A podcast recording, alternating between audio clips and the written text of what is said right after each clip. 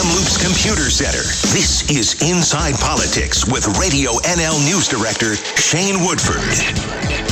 Good morning and welcome, and uh, real pleasure to have this show back on the air. And thanks everyone who reached out, wondering where it was. We are back now for a third season of Inside Politics. Uh, exciting show ahead. We'll have Attorney General David Eby on the back end. But first, to the panel from the Vancouver Sun, Vaughn Palmer and Rob Shaw. Welcome to both. Good to be back on the air with you, Shane, and congrats on the new show. That's terrific. Oh, thank you, sir. I appreciate that. Good to hear your voice. Uh, welcome to Rob as well. Good morning. Uh, gentlemen, always good to talk to you. Uh, great to get the show up and rolling. Let's talk about some stuff because we, we got a lot to catch up on, and uh, we'll work our way backwards here. The speculation tax, which has been a bit of a fire starter uh, policy for the provincial government, took a little turn this week as they sort of went the negative options billing route. I talked to Carole James about this uh, this week, and she said, "Listen, hey, this is this is no big deal. This is like the homeowners grant. It's the swipe of a pen. I mean, three to four minutes tops, unless you're in some kind of complicated financial situation." Situation. You guys have seen the forums, you went through the rigmarole. Is that a fair comment, or is it something a lot more complicated than that, Vaughn? I think it is more complicated. In fact, our own ministry says it could take you up to 20 minutes to fill it out. Oh, and by the way, if you have to do this, which you will, if you're a homeowner in any of these affected communities, um, if the house is in the name of you and your spouse, as many people do, you both have to fill out the form. Uh, but the, it's not just how long it takes to fill out the form or whether or not it's a nuisance. And some people in Vancouver will have to do three of these because there's an empty homes tax there as well. Um, part of it is that people are just, I think, not prepared for this. They're not prepared for what the government is going to do if you don't apply, which is to treat you like a spec- speculator and tax you accordingly. So if you forget to fill out the homeowner's grant and it's a stroke of a pen, you just don't get the grant. If you get your letter for this speculation tax exemption, and you go, well, I'm not a speculator, it doesn't apply to me, and you don't apply, then around about April, you're going to get a tax bill, and they're going to tax you the max that they can under the speculation tax, and then you'll have to go back over it and talk them out of it and all that. Those bills will not be small uh, for a million dollar house. Uh, the bill would be uh, this year about five thousand dollars. So that's going to come as a shocker to people who you know are away or aren't clued in on this or aren't going to realize that this tax applies to them and that their government is going to treat them as speculators, even if they're not. Rob uh, James also blames the Liberals. Says, "Hey, listen, they're just they're playing some politics with this thing. So is this bad policy from her government, or is this the Liberals looking for traction?" Not playing politics. My God, Shane. That, no. Um, well, look, like this this rollout of the actual exemptions for the speculation tax makes perfect sense if you consider what a gong show this tax has been um, since the moment that it was introduced. Unclear, um, constantly changing, three times changed since the budget via press release. Uh, the NDP had been on the defensive since the moment they introduced this thing. It's not even a tax that targets speculators; it's a tax that targets empty homes. So the title is wrong. So when you think of it in that way, you know, coming out with a kind of bungled, um, ill-timed, tone-deaf, uh, negative option billing approach to, you know, you're a speculator until proven otherwise um, is is right in line with how this tax has gone. I, I know there are a lot of New Democrat supporters out there, kind of, you know, uh, pushing this stone uphill, trying to uh, make it sound like it's just like the homeowner grant, or what else are we going to do? You know, Premier John Horgan tongue in cheek yesterday said, "Well, what else are we going to do? We're going to put we're going to say, "Hey, dear Mr. Speculator, put your hand up if you're if you're going to be taxed." Well, sounds a little ridiculous, but it's kind of how we do our annual income tax declarations. The Canada Revenue Agency doesn't say you are all multimillionaires until you fill out your form and check the right boxes.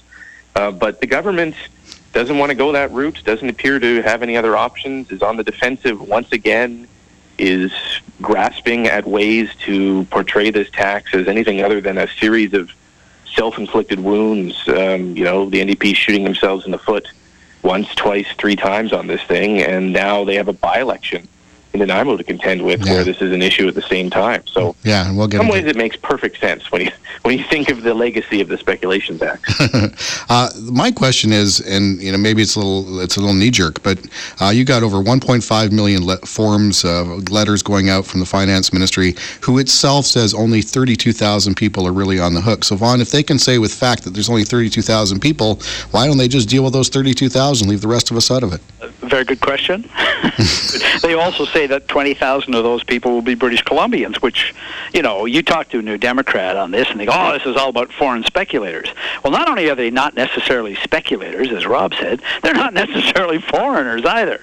Uh, a lot of the people that are going to be nabbed in this are British Columbians who own two places, and they may own them for any number of reasons. They may be a recreational place, they may work in two communities, they may, whatever reason they may have, uh, that's who's going to be captured. Well, as several people have pointed out this week, Shane, if you wanted to go after those people and send them a tax notice, you could figure out who they are through the land titles office. That would that would give you the pool of people that are likely to do this.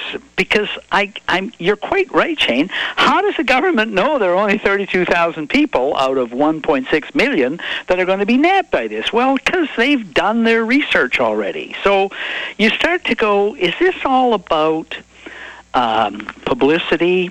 Creating the impression that they're cracking down on on on uh, speculators, creating a database for other kinds of taxation inquiries. I mean, I can see why people are suspicious about this. Uh, people are suspicious about why both spouses in a marriage have to file. That doesn't happen with a homeowner's grant. That doesn't, you know. I mean, it, it's there's a whole bunch of things about this that make you suspicious. And the other thing is, and you know, you're right. The New Democrats they get asked about this. They, oh, that's just the liberals talking. Actually, the the harshest attack on the speculation tax this week came from Andrew Weaver yeah. The NDP's partner in power sharing. He called it a stupid tax, said the Greens hate it, says his mission in life is to persuade the New Democrats to get rid of this tax. He says the Greens have taken all kinds of crap for their support for this thing. So, you know, so much for the idea that it's just the Liberals. In fact, it's the guy who's keeping the NDP in power who's launched the harshest attack on this tax. And by the way, he's been doing that since it was first announced a year ago. Yeah, called it a dog's. Just, Shane, just to add to that, like I think Vaughn is correct, and I asked this question to the government: like, Yeah. why are you sending out 1.6 million letters to get 1.56 million returns of exemption? Yeah. And why do you and why can't you identify these 32,000 people? In fact, because government has also changed their revenue forecast of the tax, they must have a they must have a sense. And one of the answers they gave me back uh, amidst the boilerplate was that the process will help the province identify satellite families and foreign owners. And that has been a problem um, that you've heard David Eby and Carole James say repeatedly. They don't know. They don't really know who the satellite families are. Like they know they're out there. They, they're working with the Canada Revenue Agency and the federal government to identify them, try to figure them out. This is in part a data collection mechanism Yeah.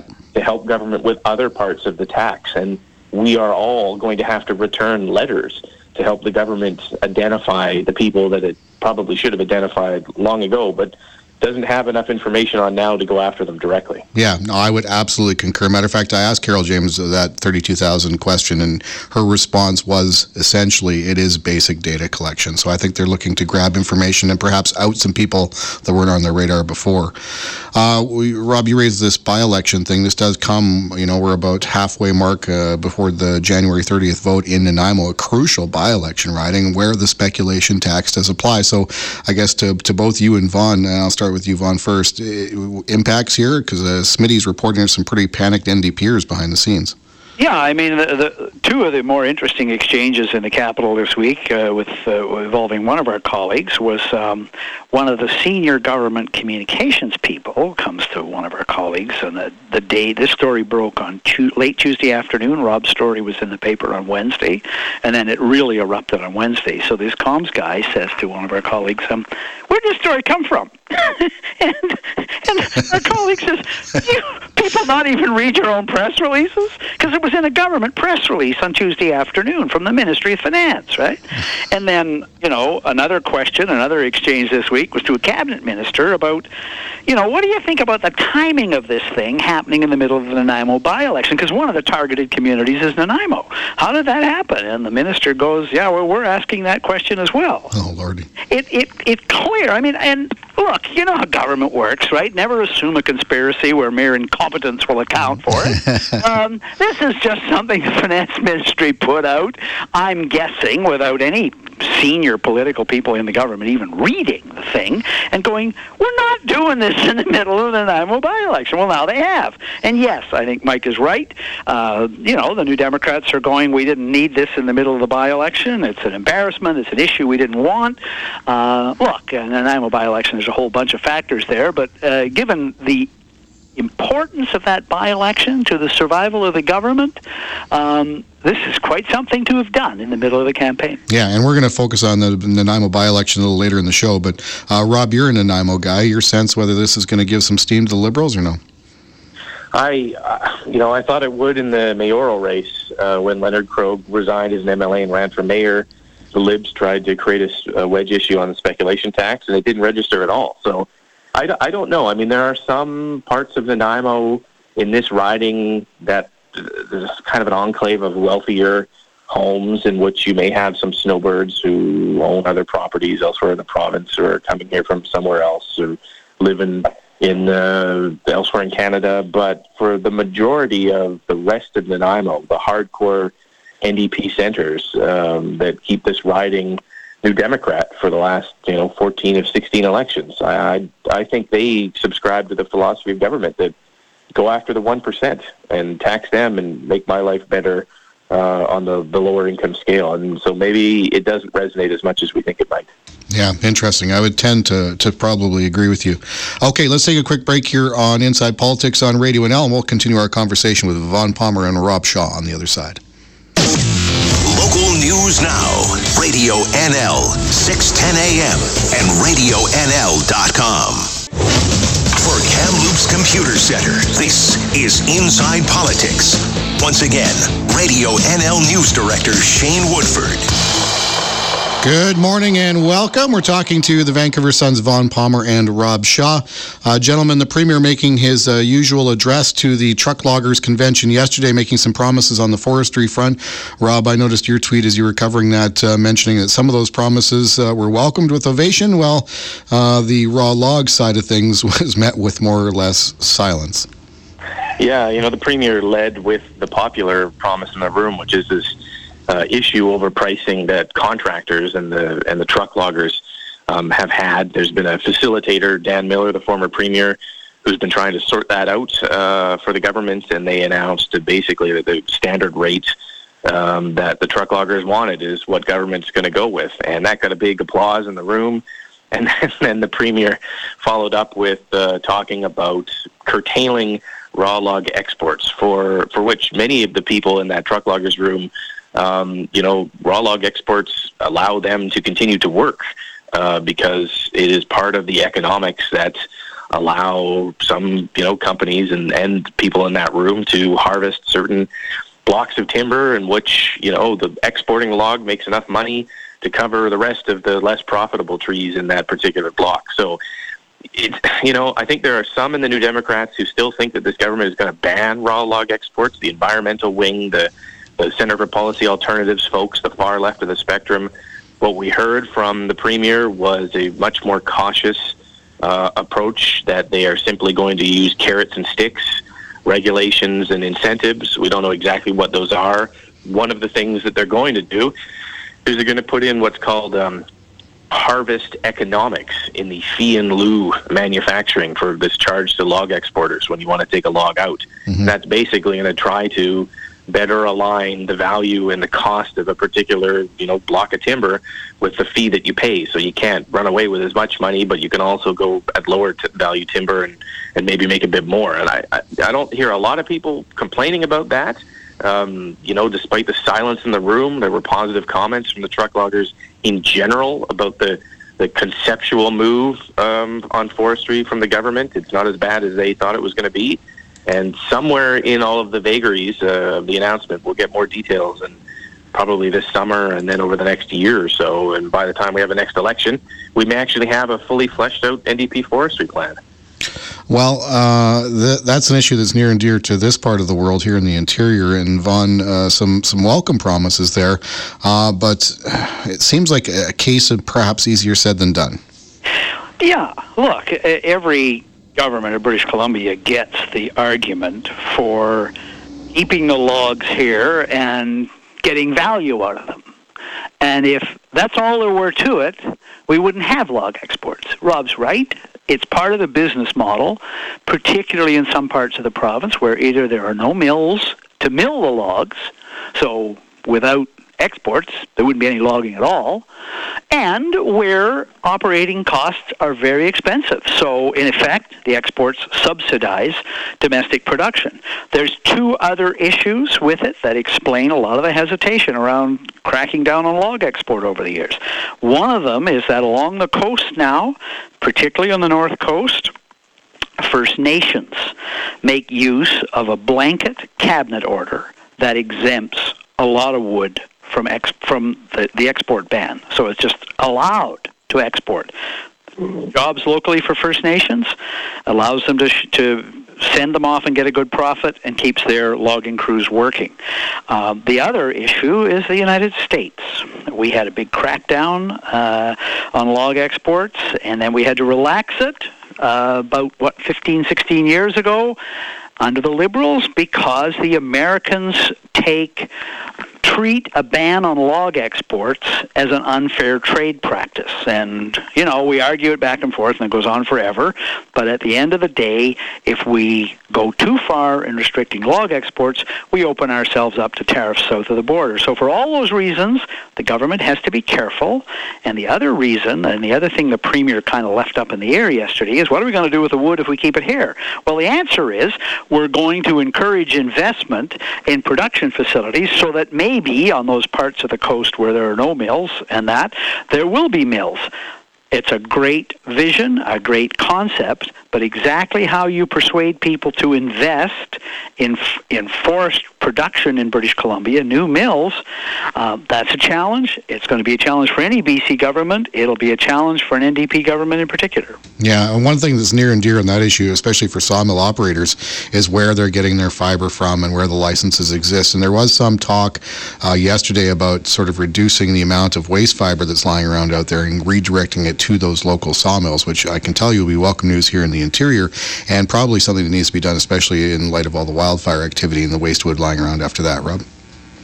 Yeah, I mean, there, there'll be more penalties for companies that don't bring the wood waste out to an accessible area where, um, you know, those who want to use that fiber can get it. And in particular, that is a, a coastal pulp and paper mill issue that uh, that the premier cited. Uh, you know, the purchase of some catalyst mills out here on the island and and the coast uh, by another company. They're clearly trying to help that company keep a go of mills that otherwise might be in in a bit of trouble. But um, you know, it, it, the devil's in the details on this, and I, and it's we don't know what the incentives are, and we don't really know what the the regulatory stick is going to be on a lot of this stuff, and it just seems.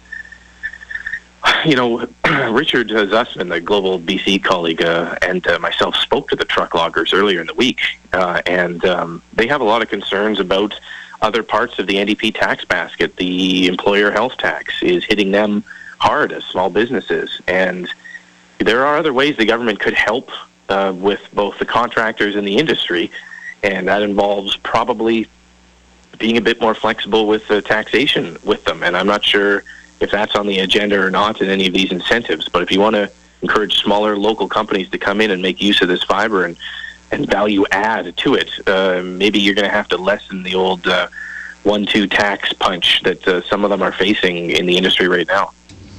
Well, on the fiber front, perhaps the government's bark is worse than its bite. Uh, we'll take a quick break here on the bottom of the air. and uh, we'll put uh, the by elections, uh, especially in Nanaimo, under the spotlight with Rob Shaw and Vaughn Palmer on the other side. Radio NL, RadioNL.com. Local news now. For Kamloops Computer Center. You're listening to Inside Politics on Radio NL. Once again, here's Shane Woodford. Good morning. Welcome back. We're talking to Rob Shaw and Vaughn Palmer.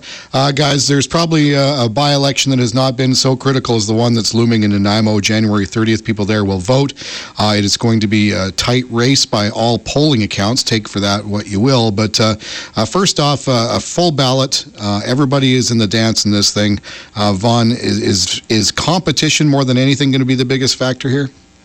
No, I think the biggest factor is whether or not people want a general election. I mean, this thing, if the if the New Democrats lose the seat and the BC Liberals win, uh, and however likely that is is a matter of debate. But if it happens, there'll be a tie in the legislature, and I think the premier is absolutely right when he says that the NDP needs to win this seat and beat the Liberals uh, for the government to survive. Uh, I, it can survive for a while uh, with a tie vote in the House and the Speaker breaking the tie, but um, I don't think it would survive the full, uh, all the way to the scheduled next provincial election in 2021. So that's the big issue there. There's I mean, a whole bunch of local issues, but the big question is, are people in Nanaimo uh, going to say, you know what, I'm kind of fed up with these guys already, and uh, I think I'm uh, going to vote Liberal and uh, force another election?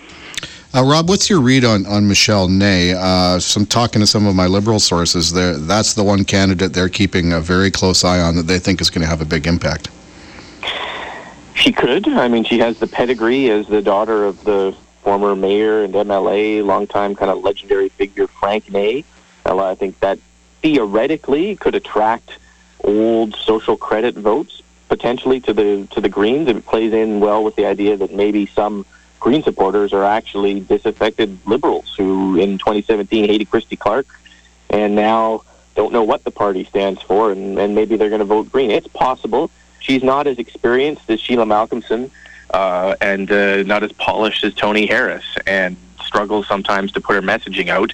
But Andrew Weaver, the party leader, and Sonia Furstenau and to and Adam Olsen are often there helping her. There's a question and answer in her campaign office tonight, and Furstenau and Weaver are going to be there standing beside her to field questions. I think the biggest issue in Nanaimo right now is that the Liberals are throwing a lot of local promises down, uh, improving the port, upgrading the hospital, the passenger ferry, uh, to Vancouver, but they're running basically against the NDP's actions so far as a government. And if this is the precursor to a general election, you could be forgiven for not understanding whatsoever what the Liberals are actually running for. Um, they are criticizing the government's housing plan. I, you could waterboard me right now. I wouldn't be able to tell you what the Liberal housing plan is, if it even exists. They criticize the NDP government's child care affordability $10 a day uh, program for not having a pilot center in, in Nanaimo. There is literally nothing that I know about the Liberal plan for child care.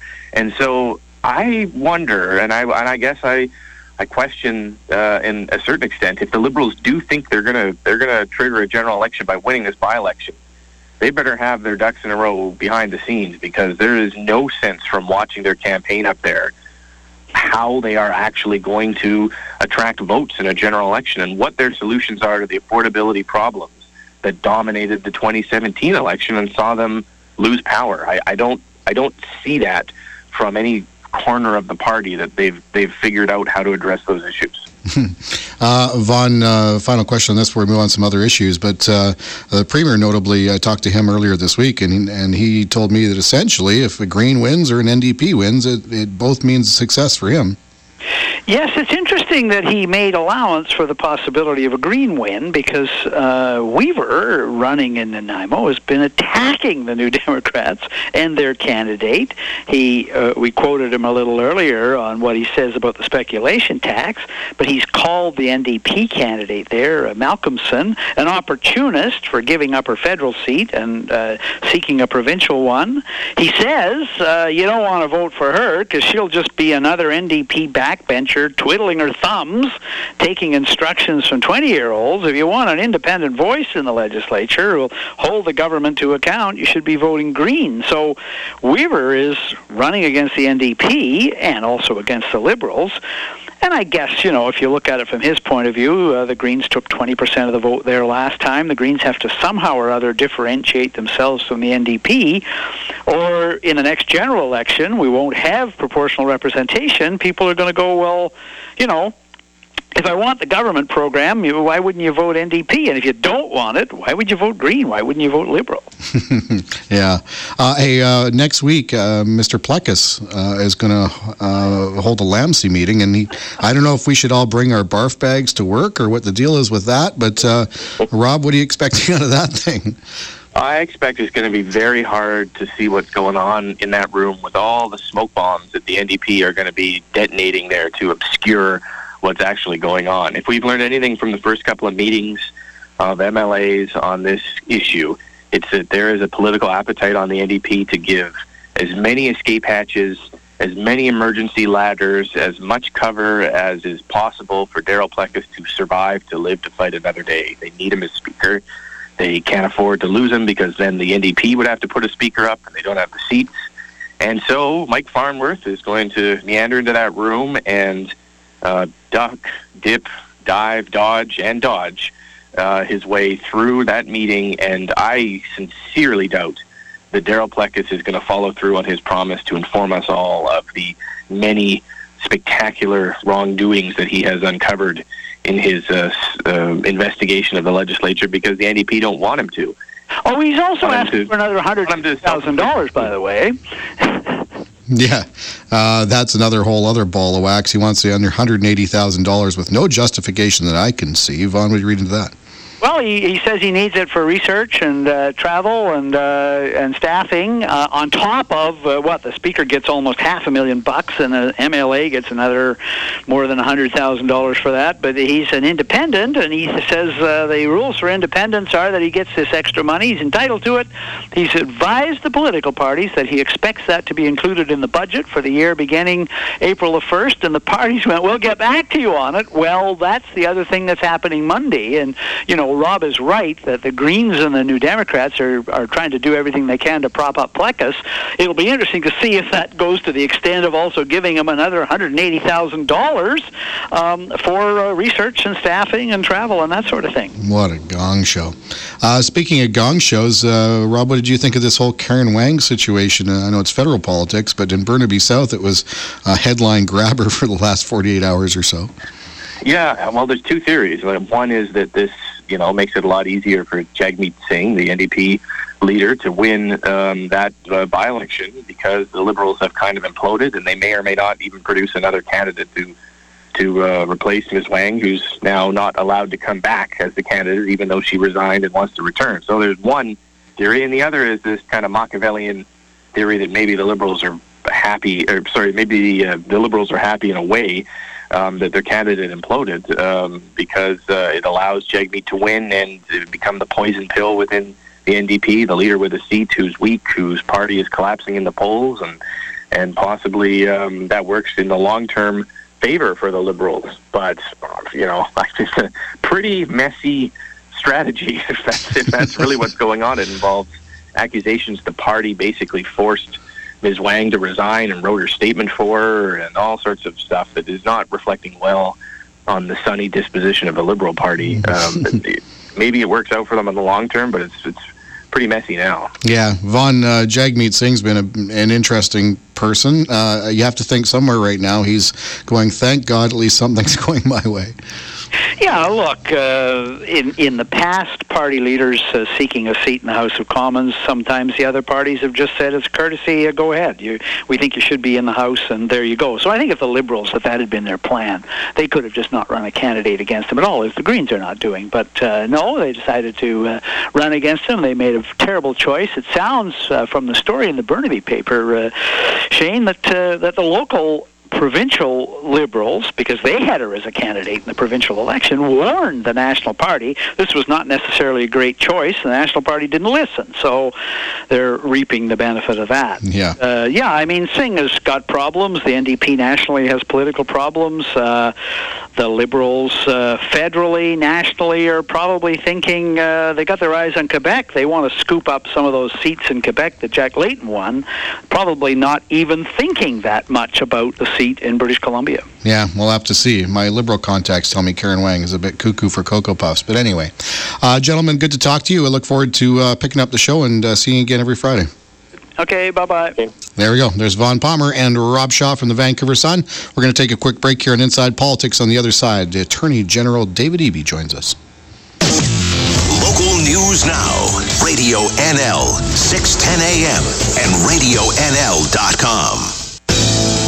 Keeping you informed from both sides. For Kamloops Computer Center, this is Radio NL's Inside Politics with Shane Woodford. Good morning and welcome back to Inside Politics. Uh, pleasure to have on the phone a guy who had a very busy 2018 and apparently is already planning in a busy new year ahead. Uh, Attorney General David Eby. Dave, welcome. How are you? Good, Shane. How are you? Yeah, I am fine. Uh, why don't we jump into the thick of this right away? Uh, you were uh, you were in Kamloops in July. Uh, you told us all that this project was full steam ahead. Uh, yesterday, the BCLC headquarters project uh, essentially dead in the water. What happened? Yeah, let me just start, uh, Shane. I think this is my first NL interview since the news about Angelo's passing, and I just wanted to pass on uh, my regards to his family and the colleagues there at NL. He was very interested in this issue, and we talked about it a lot. Um, as as far as the headquarters uh, goes, uh, the uh, the initial uh, interview in in July, it was full speed ahead. we brought in a new board at BC Lottery Corporation. We have an entirely new board there, and they said quite reasonably uh, let's bring in a third party, Partnerships BC, to do a review of this building proposal and make sure there's good value for taxpayer money. Partnerships BC uh, did that review and they came back and said, well, actually, the building is in uh, very good condition. Uh, it requires uh, new boilers, it uh, needs new cladding on the outside. the data center needs to be upgraded. Um, but these costs are a fraction of what a new build would be. And uh, you need to think very carefully about this. And in fact, uh, we recommend that you stay in the existing building, do the necessary upgrades. There are no safety issues, uh, and uh, and uh, move along. And frankly, in terms of taxpayer dollars, uh, when we have a decision between about 10 to 15 million dollars in upgrades for a building and a hundred million dollar new build that's not necessary, I congratulate the BCLC board for making what is a difficult call uh, but a necessary call.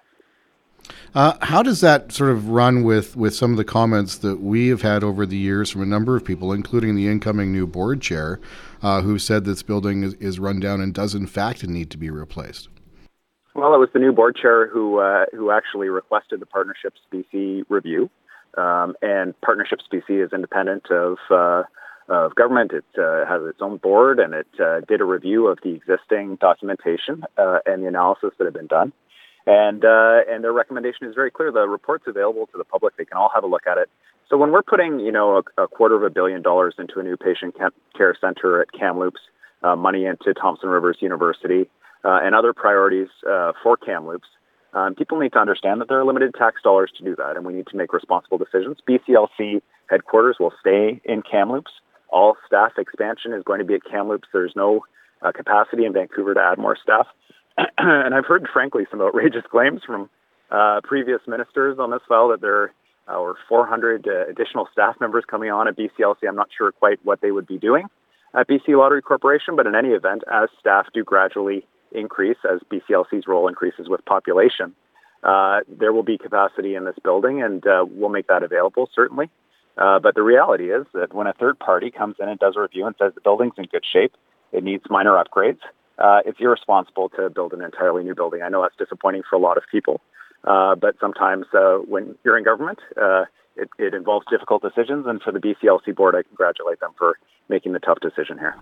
Was there any talk behind the scenes, Dave, about uh, like you know we've had an explosion of interest and news and outrage on the money laundering file? Was there any talk or, or thought behind the scenes that maybe now is not the time to throw hundred million dollars at BCLC because of the money laundering situation? It's totally unrelated to uh, to the money laundering issue in the sense that. Uh, uh, that maybe there was a, a sense that uh, the public would be concerned about putting money into BCLC at a time when uh, when it's under such scrutiny. Uh, if the building was inappropriate, we'd be dealing with the building. Uh, but it, it is related in, a broad sense to the money laundering issue. in that the previous government uh, did not have sufficient oversight in place to ensure that responsible decisions were being made in relation to BCLC. They spent uh, over $7 million on an anti money laundering computer program that didn't work, uh, and that money is gone. Uh, they apparently uh, were full speed ahead on replacing a building that didn't need to be replaced uh, because the existing building uh, is sufficient and has a, a life ahead of it. they needed to have better oversight of BCLC, and they didn't. And it's not BCLC's fault. Uh, we have a great uh, board in there now, and our government is committed to oversight of gambling in a different way than the previous government was. Uh, and uh, and we'll do that, and BCLC will remain a proud uh, institution in Kamloops for many, many years. And uh, it's exciting about the future of BCLC and Kamloops. And not only that, what's exciting is all the investments we're putting in Kamloops, whether it's patient care at the universities, uh, summer games, uh, schools, teachers. Uh, it's a it's a new day in Kamloops, and we're really proud of what's happening in Kamloops. Okay. Um, that said, if we're sticking with an existing building, uh, we have a couple of problems on that front. One, it is aging. Uh, two, it holds the computer infrastructure uh, that the BCLC needs with the e gaming and all of that kind of jazz. Uh, and three, uh, it seems like there is going to be some employment growth there uh, over a longer period of time, perhaps. But um, is there going to be any money as far as okay we're sticking with the building uh, we need to do some renovations we need to ensure the computer systems are okay we need to create some office space i don't know if you lease some elsewhere you redesign the building as it is or do some renovations internally is there any money coming in that front? Yeah the, the partnerships bc report lays out some really good options for bc lottery corporation's board to consider uh, in terms of the data center which would remain in kamloops and would be uh, duplicated for uh, safety to make sure that uh, in the event of, uh, of, catastrophic failure at one site that there would be redundancy uh, so that uh, so that the the sites wouldn't go down. That's something that doesn't currently exist. and in addition, there's a need for expanded warehouse space so that BCLC and Kamloops can continue to distribute gaming equipment and materials and so on uh, out of Kamloops. Uh, there's no suggestion that that would be moving out of Kamloops, and so there are good options for the board there. Uh, and so uh, these will require various investments in the building, and it's just like a house. Uh, it needs new boilers, it needs new cladding, uh, and so you know you, you wouldn't tear down your house because you needed new aluminum siding and you needed a new furnace. so those things will be dealt with. It'll be a safe and appropriate place for BCLC employees to work, and we'll make sure that it's a proud place for Kamloops going into the future. All right. Uh, changing topics to money laundering. Uh, so far, we learned more about the scope of this problem, now estimated to reach into the billions of dollars a year here in this province, something apparently known to the Mounties and to the federal government, but not so much to the province itself. Uh, police don't seem to have the manpower or the funds to properly tackle the problem. Prosecutors appear outgunned, apparently, don't even have the resources to vet huge amounts of digital evidence. Uh, all this must add up to a pretty big concern, as well as a lingering question what do we do?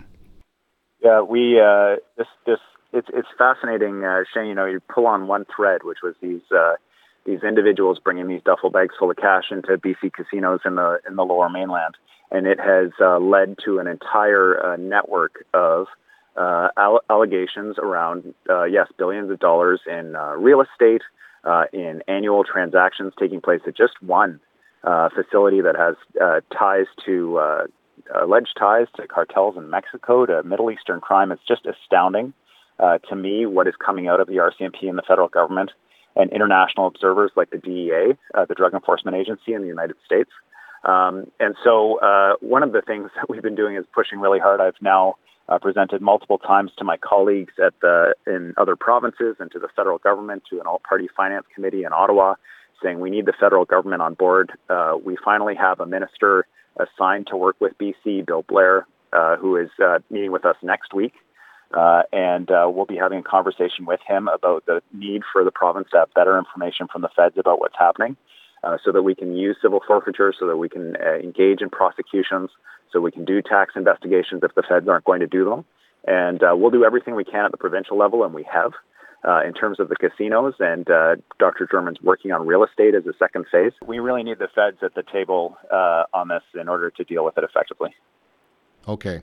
Uh, can you give me an update on, on where we are with the Phase 2 German report? Last time you and I chatted, was probably a month or so ago now, uh, it was going through terms of reference and that sort of thing. Is this thing now off the runway and, and headed, headed out into doing something, or where are we at?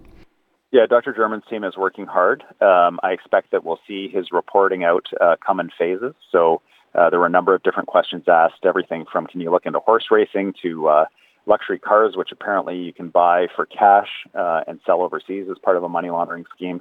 So he's looking into that. He's looking into real estate. Uh, so expect to see phased reports from him as they start to come in. I expect horse racing will be the first one that the public uh, and I will be seeing from Dr. German just in terms of his preliminary report back to me. Uh, and uh, his entire uh, report is due to us by the end of March. Okay.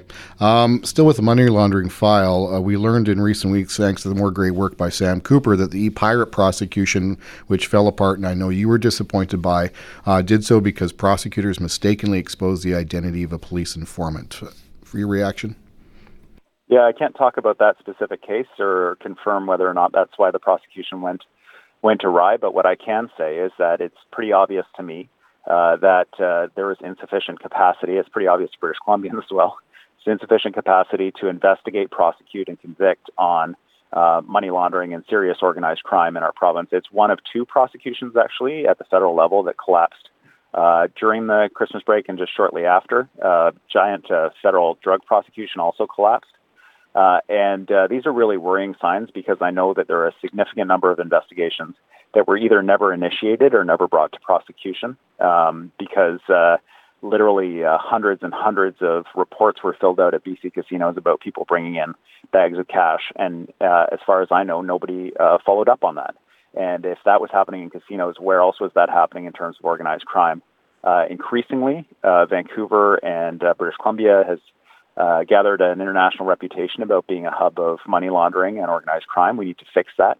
Um, and so uh, it's uh, it's a big issue, and and part of it is the prosecutors, and part of it is the uh, RCMP resources to be able to go after this at the federal level because it has so many international connections. Uh, the other thing that I find really concerning, and Sam Cooper has also reported on this, is the possibility some casino staff here in BC are under investigation for possible connections to money laundering suspects. I'd love your reaction on that, as well as, as to ask you, you know, considering the mammoth amounts of money uh, that is being thrown around here from the criminal underworld, international crime organizations, etc., do you have concerns that people are literally being buy, uh, paid off or, or bought either now or in the past?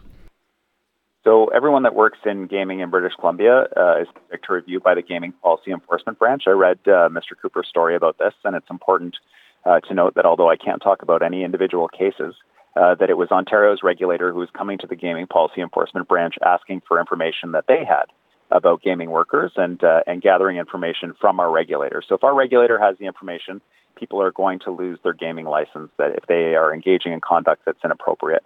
Um, and uh, and that does happen in British Columbia, whether it's cheating at play or whether it's facilitating improper transactions, whatever the issue is, people will lose their license to be in the gaming industry in BC.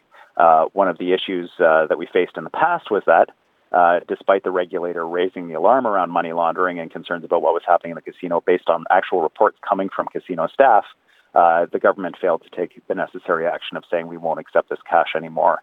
Well, we've taken that action of stopping the cash uh, from coming into the casinos, uh, the unsourced cash over $10,000. And uh, we'll take the other actions necessary as soon as there's any indication that someone has a connection to organized crime. They will be removed from the gaming industry.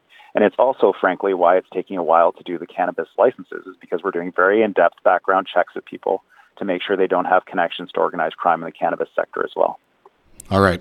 Uh, let's back clean up here in a couple of uh, spare issues. Ron Nairn, president of the Trial Lawyers Association of BC, with a, a, bit of a ridiculous attack on you, frankly. But I'll quote Eby's approach here, and he's talking about uh, your approach to limiting uh, the the legal uh, fees and obligations uh, for ICBC as you overhaul it. But it smacks of Donald Trump like two faced hypocrisy. How can the Attorney General blame lawyers for increased labor costs when under his watch ICBC is adopting a strategy of unreasonable, lowball settlement settlement proposals that fall short of what the law demands for injured victims. Your reaction? Uh, so we've seen uh, double-digit increases in settlements and awards for plaintiffs uh, for the last two years, uh, and a 260% increase in the awards for plaintiffs with minor injuries over the last 10 years. So I'm not quite sure uh, what Mr. Nairn is talking about in terms of lowball offers or people being shorted in terms of what their entitlements are. But I do understand uh, why he's concerned. He's the president of the trial lawyers. Uh, we have a lot of uh, plaintiff side lawyers in this province that do ICBC work. And I don't blame the lawyers. The lawyers are working within the system that we have, and the system is broken. So what we're doing is we're introducing some proportionality. If you have a more minor injury, you'll be going to the Civil Resolution Tribunal. You will not go to BC Supreme Court with all the expenses that that brings. Uh, you will not be allowed to access unlimited pain and suffering awards for a more minor injury. These are reasonable measures to get costs under control, and those two measures alone, Shane, will save a billion dollars for ICBC projected, and um, will enable us to increase benefits for lost wages, for housekeeping, for counseling, physiotherapy that haven't been increased since the 90s. So these are long, long overdue changes for the last province in Canada to make these changes. And uh, and although I understand the concerns of Mr. Uh, Nairn, I'm I'm not uh, sure that it quite qualifies as two-faced Donald Trump hypocrisy, but uh, but he's entitled to his opinion. Fair enough. Uh, ending with this on the liquor front, you're being lobbied to ease restrictions and allow more competition within the liquor industry. Uh, sound idea, and could it, if we do indeed forge ahead, uh, could it see a price drop at the local eatery or watering hole? Well, uh, about uh, six to eight months ago, we had Mark Hicken, who's a lawyer that specialized in liquor policy, do a review of uh, our system and, and have conversations with industry about what needs to be fixed. Uh, he produced a report with a bunch of recommendations that are forming the backbone of reforms to liquor policy in the province. Uh, so we are looking at improvements around uh, how hospitality, hospitality, uh, restaurants and bars interacts with uh, government liquor agencies. And that review and his recommendations apparently attracted the attention of the federal competition commissioner uh, who commended us for doing this work and uh, and encouraged us in a certain direction. We'll certainly take those comments into consideration, and I believe very firmly that we can do a better job for hospitality, and uh, we're working on that right now. Perfect. Uh, you've been gracious with your time. Uh, it's good to talk to you. Happy New Year, and uh, thanks for the note about Angelo off the top. As you can imagine, it's been a tough go here, and we appreciate the words from you and, and from many, many others on that front yeah, we, we all miss him. And thanks very much, Shane, for the time. That was this province's Attorney General, David Eby. We'll take a quick break here on Inside Politics on Radio NL. Standing by, listening in, and with a response to what David Eby had to say about BCLC is former Kamloops Mayor, current Kamloops North Thompson MLA, Peter Milobar. Local news now. Radio NL, 610 AM, and RadioNL.com. Welcome back to Inside Politics. The BC Lottery Corporation's rebuilding project of its downtown Kamloops headquarters went out the window here in Kamloops yesterday after three years of talk, glowing talk about where the project was going. Uh, recently, as last summer, the Attorney General himself saying that this was uh, this project was all systems go. So anyway, he's had a response to uh, the recent development. The Attorney General, that is, uh, standing by and taking a listen to that response was former Kamloops Mayor, current Kamloops MLA Peter Milobar. Okay, Peter, you heard uh, what the Attorney General David Eby had to say on on the scrapping of the uh, headquarters replacement project here in Kamloops. Uh, I'm sure you've got a, a, few things you want to sound off about. What uh, topping the list? What did you have? Like, what where do you think he went wrong there? Well, I, I mean, uh, my understanding is the Lotteries has an 80,000 square foot uh, platinum LEED built building in the lower mainland that sits half full that has a 30,000 square foot uh, warehouse attached to it. Yet we hear the Attorney General say that there's no capacity for any new staff in the lower mainland. Our concern has always been about the bleed off of staff and the no, no longer future expansion of staff. The Attorney General tells says that we're uh, he doesn't know where we're getting these expansion numbers from. Yet in his next sentence, he starts talking about how they would be expanding services and distribution in Kamloops, um, and so that that's at total odds. I, you know, none of this holds any um, anything in a smell test. Uh, you can't have a three year in a row project uh, being talked about, uh, continual heads uh, spanning political spectrums, spanning two different governments. I asked the Attorney General point blank to his face during estimates. Mr. Lightbody was sitting right behind him. If we were on target, on scope, on scale, on timeline for the, the replacement, uh, Minister Eby confirmed that to my face. He then came on on uh, your radio station in August or July, confirmed that same process was all well underway. That was like five months ago now. Uh, the new head of BC Lotteries board in August confirmed that everything was a go, and then in fact after his site visit, he can see why the building needs to be replaced because it's uh, it's no longer got any function to it. Uh, there's people working in that building that can't see a window while they're working. They don't get any natural daylight. Uh, they have had no assurances yesterday that they will see any daylight anytime in the future. They, they will attempt to try to make some accommodations, but not. This is not a modern workspace.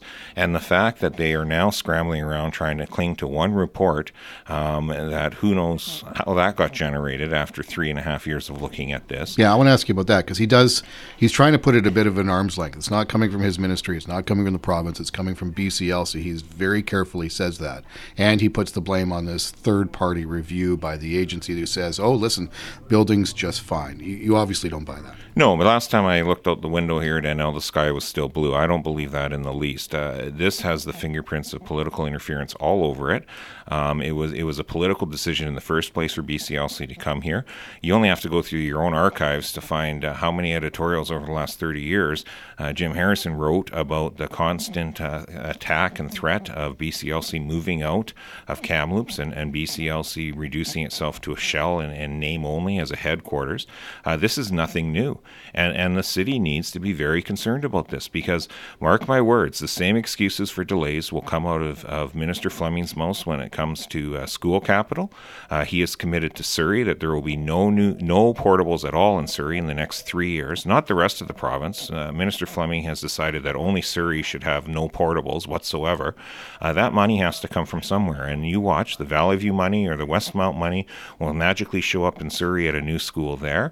The Pattullo Bridge was 1.4 billion that the the province with no business plan or no reason to take over that bridge from the municipalities whatsoever jumped right in and decided decided to spend money on that. And now, when a crown corporation that generates them $1.4 billion of profit uh, yearly is saying that they need uh, a new building to meet the technological demands of the future, to meet the, the employee growth that they project in Kamloops for the future.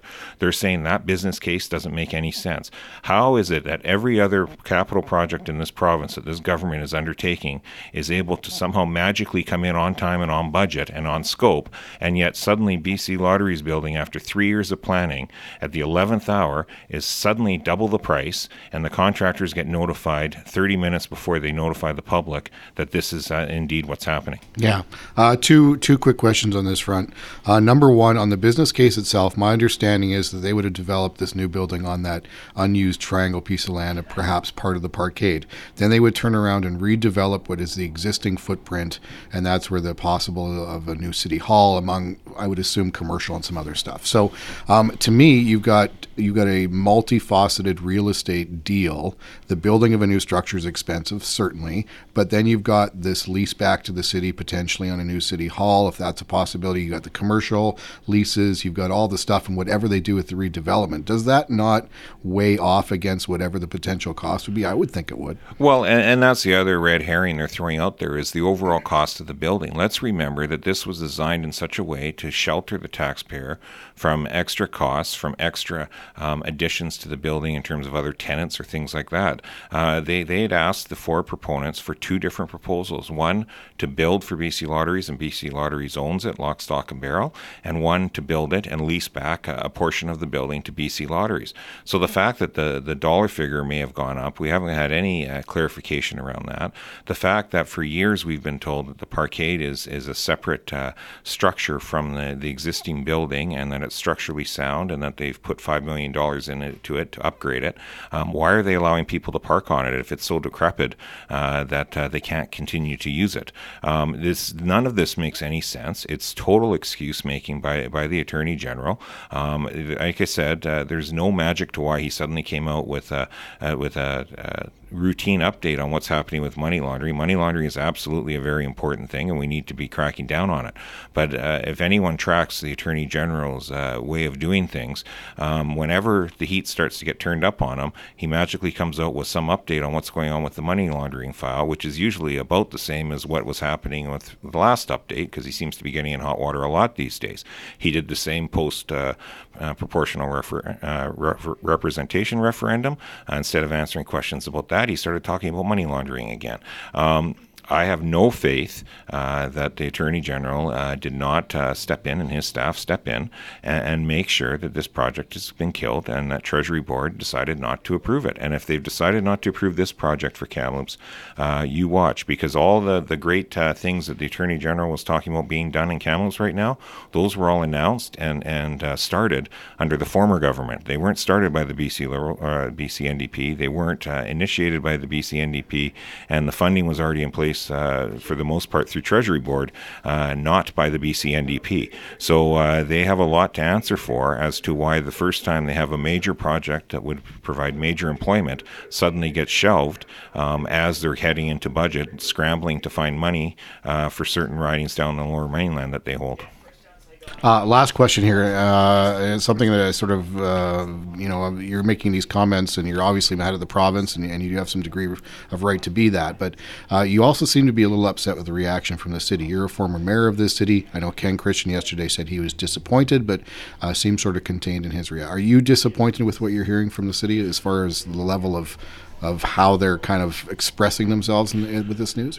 I, am frankly, I'm surprised how um, you know some of the reaction from the, the business community and, and other organizations has been on this. Um, the reality is, people need to take a step back and remember what it was like. It, it has not always been uh, so easy to get government buildings upgraded in this city. We we had to fight to keep the land titles office in this city. We had to fight uh, as a city, and Al McNair led the charge at the time, uh, a grassroots uh, initiative initiative to get Thompson Rivers University to be made from a university college to a university. We've had to fight tooth and nail uh, to get any upgrades and expansions at the university. We've had to fight, and I can speak from experience. I mean, I swore on this radio station about the hospital, and, and uh, we had to fight hard to get uh, not just the clinical services building, but to continue to fight to make sure that the, the next building is being built, which we're now seeing uh, underway. Uh, you know, that is the type of thing that's had to happen in Kamloops over and over again We've had to fight repeatedly around uh, maintaining BC Lotteries and, and to be a very strong corporate uh, entity in Kamloops, and, and, we need to step it up. I mean, you think uh, back to, and, and, you might not have been in Kamloops at the time, but when TELUS pulled their, their major office out of Kamloops, how outraged everybody was. Uh, this is the equivalent of that. I said uh, yesterday, can you name me any other town? Can you can you imagine if for four years uh, the province had been promising Merritt a major highways uh, maintenance yard that would employ, say, 40 people on a Merritt scale, and then uh, at the 11th hour, just before they're going to give out contracts, say, "Oh, we're not doing it anymore." What would the reaction of Merritt be? What's the reaction in Chase when uh, when the ambulance uh, suddenly has uh, one less ambulance on the road, or in Barriere, or in Clearwater, when they lose a forestry officer? This is this is for Kamloops very significant. It is 250 future jobs. It is making sure we're the technological hub. I noticed the Attorney General uh, uh, said that they need to build a redundant uh, data center. He didn't say where that will be located. Uh, you watch, it'll somehow wind up in the seismically un, uh, unsecure area of the lower mainland in that brand new platinum LEED building that was okay for the lower mainland, but somehow we're supposed to, as the head office, not the corporate office that they replaced down there, struggle through with a 55 year old department store. That building would be old as a department store, let alone it's supposed to be a technological hub for BC lotteries. Pete, thanks for your time. Appreciate it. Great. Thank you. That was the MLA for Kamloops North Thompson, Peter Milobar, and that's it for the first Inside Politics of this new year. We'll see you again here on Radio NL for edition number two next week. 106.7 Logan Lake, 98.1 Blue River, 97.5 Avola. From CHNL in Kamloops, a Stingray radio station. This is Radio NL 610 AM. Local news now.